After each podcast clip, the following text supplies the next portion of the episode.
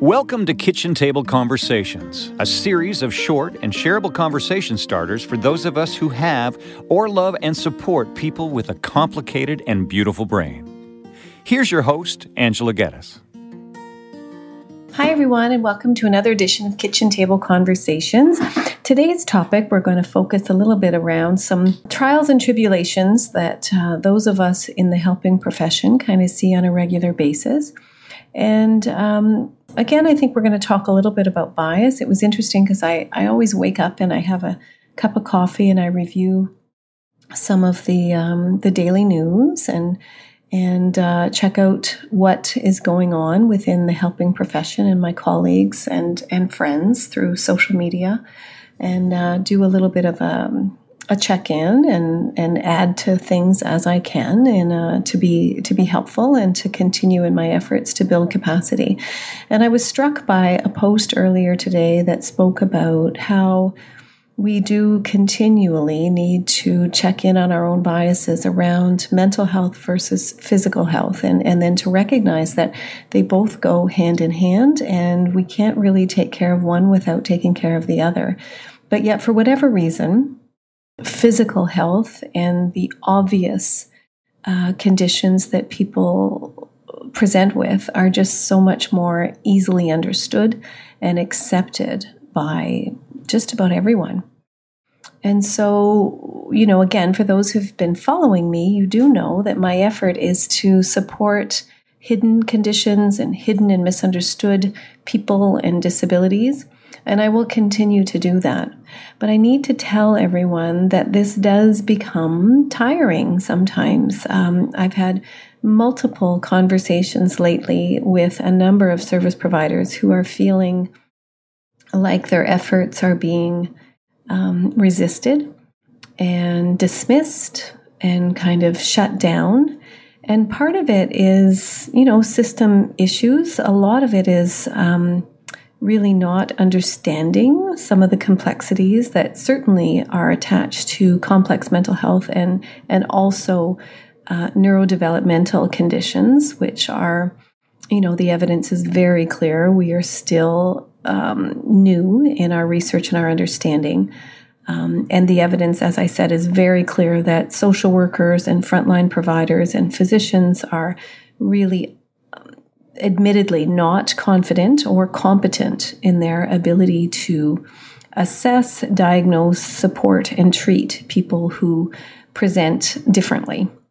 Um, so, you know, I see this in my practice on a daily basis, and I see the cost to the emotional cost to families and individuals is um, devastating but also like the financial cost to our system seems to be so high yet again there seems to be this resistance to doing things differently I have said many times to many parents and caregivers that, um, you know, kids don't need stellar parents in order to be successful and to recognize typical social norms and to be able to manage quite successfully in their social and emotional and behavioral health and academically, etc.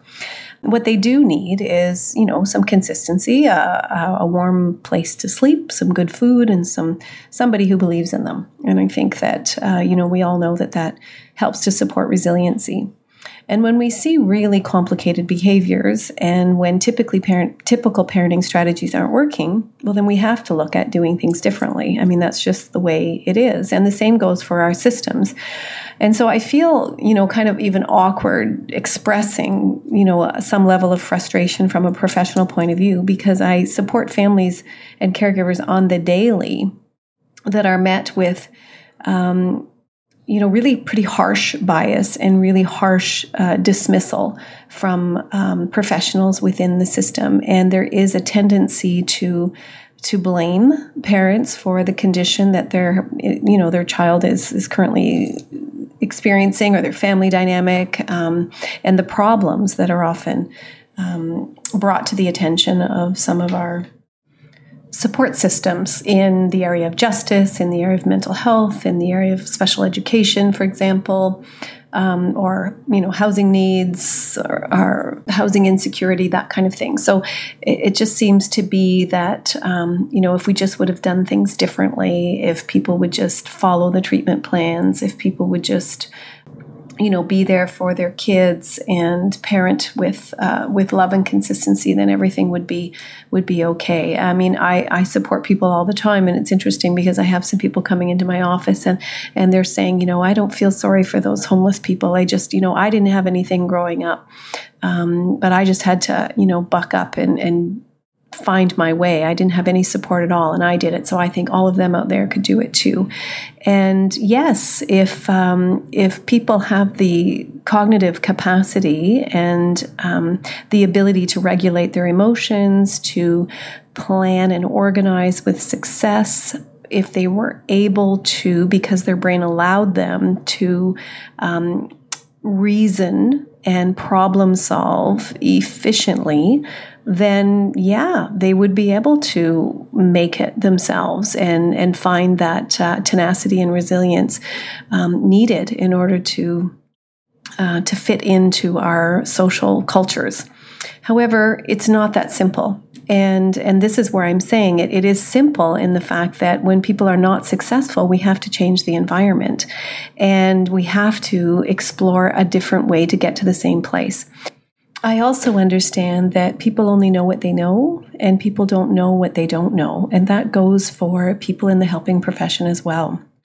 So I get it that when there's something new um, to, to people, and when there is somebody coming into a meeting or a school uh, planning or treatment um, planning meeting, uh, when there's somebody new coming in suggesting that we have to do things differently, that immediately evokes some discomfort in the people who've been working so hard to develop plans um, for the same reasons that that I am or other people are. Right? We're we're looking for more positive outcomes for individuals and families, so we're all doing it. But we have to be able to be open to learn from one another and to to take some risks and to recognize that when we're doing the same thing again and again, expecting different results, well, it's up to us um, to recognize that that's not working anymore. So, again, I feel a little awkward sharing my discomfort or my distress over the last little bit and seeing some of this uh, and experiencing some of the dismissal or the resistance to change um, because I see families struggle. But the reason why I'm uncomfortable with it is because I don't experience it near to the degree that families and caregivers do. So I will continue on my path to build system capacity and to do some advocating for families so that people are not put into the justice system unfairly, when people are not interviewed uh, without legal counsel, and in particular when these people do struggle with a neurodevelopmental disability, which means that their memory is inconsistent, their um, processing of information and their recall is just not necessarily accurate. Um, so people are spending time. Uh, again, and money within the justice system that's not necessarily fair or it's just not helpful. Um, when we see families fall apart as a result of misunderstandings or you know allegations being made that were not necessarily 100% accurate. And again the blame and the shame for behaviors that are really really puzzling.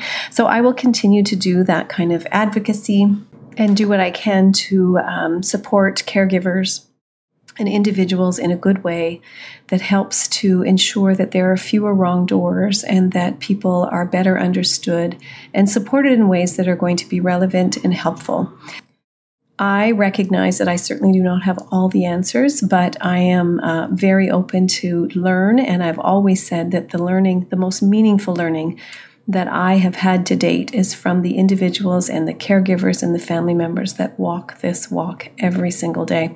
So I encourage everyone to take some time to challenge our own biases, to recognize that we have a lot to learn. And then also, if you wish or if you know somebody that might be interested, um, check out my website for some more free resources. Again, my book is there to, and I, I wrote the book to help broaden the audience, to help, um, you know, identify when what we think is mental health and parenting problems might also be related to a neurodevelopmental condition. Often it's related to prenatal exposures, and given the role that alcohol plays in our culture today, it's, you know, oftentimes um, what we're seeing is conditions that are related to prenatal alcohol exposure. So we do need to do more because when we know better, we can do better. And that goes for our system and our providers in child welfare, again, in justice and in healthcare and in mental health care. So let's keep spreading the word. And again, check out my website. I do have some, uh, I'm very excited about an acceptance commitment therapy group that's aimed towards caregivers specifically of kids who are quite spirited and who do have some puzzling emotional and behavioral presentations. So check that out and, and please feel free to share that if, if you know of anybody who may benefit.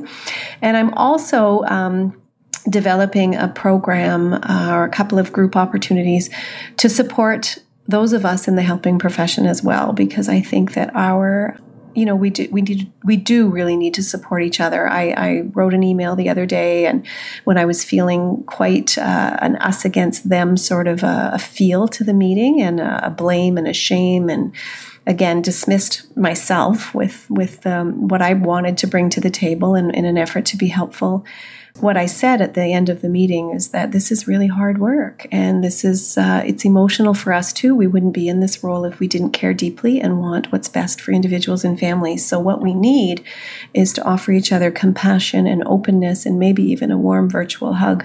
So there will be a group. Um, and some workshops to help support those of us in the helping profession as well. So stay tuned for more details around that. In the meantime, I hope this conversation goes back to your kitchen tables, and with many thanks, Angela.